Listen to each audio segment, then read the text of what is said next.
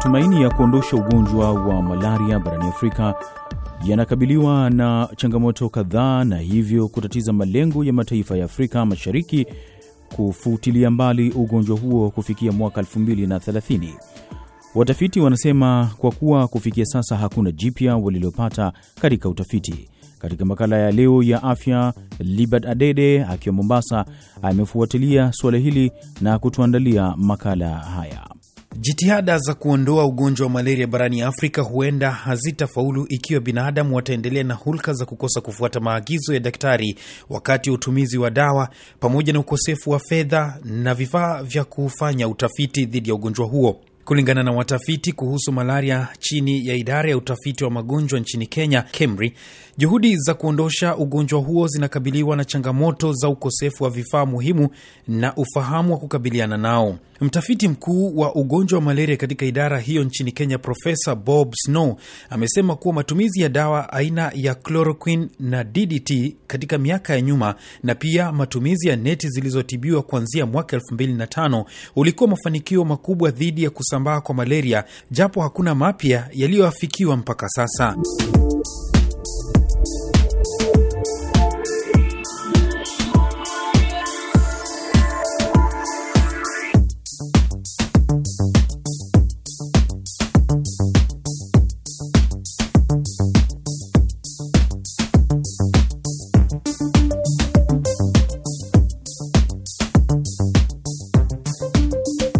Profesa Snow anatahadharisha kuwa ingawa kiwango cha maambukizi ya malaria kimepungua hadi asilimia 24 kwa kipindi cha miaka 115 ya utafiti, maambukizi ya watu wengi katika mataifa ya magharibi, mashariki na kati ya bara Afrika bado ni changamoto kubwa. Profesa Snow amesema kuwa ni vigumu kutabiri mkondo wa maambukizi ya malaria na ni muhimu ufadhili zaidi wa utafiti, kando na jitihada zingine kuhakikisha ugonjwa huo unakabiliwa kufikia malengo ya kuufutilia mbali itimiapo mwaka 2030.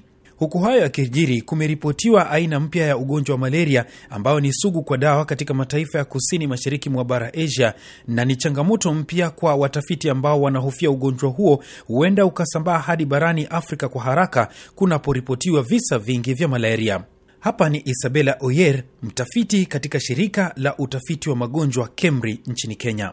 Hapa Afrika hakuna shida sana juu ya resistance eh, to um, antimalarial drugs, lakini eh, inabidi tukue careful in um, monitoring uh, kwa sababu huko Southeast Asia wame, wamepata resistance to antimalarial drugs. Kama hiyo artemisinin tunatumia hapa Afrika, pia piperacin tunatumia hapa um, Afrika. Uh, na kwa historia ya malaria uh, tunajua hapo Southeast Asia resistance inaanza to the drugs, alafu ina spread globally, kwa sababu ikifika Afrika tutakuwa na shida, tutakuwa na um, dawa zingine za kutumia kutibu uh, malaria. Research yetu hapa um, KEMRI Kilifi uh, hatujaona kitu kama hiyo. Pia Afrika mzima hawajaona evidence resistance huko Afrika. Katika kongamano moja la watafiti lililoandaliwa huko Arusha, Tanzania mapema mwaka huu iliripotiwa kuwa ugonjwa wa malaria katika mataifa ya Afrika Mashariki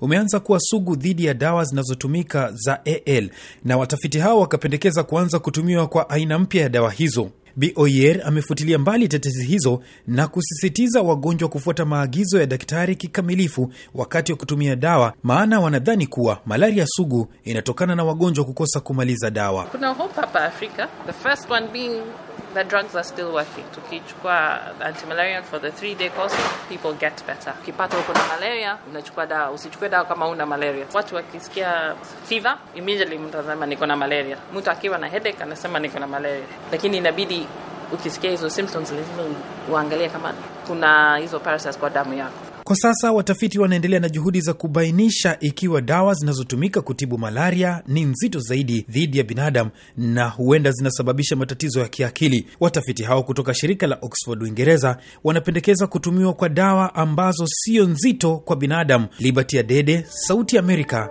Mombasa.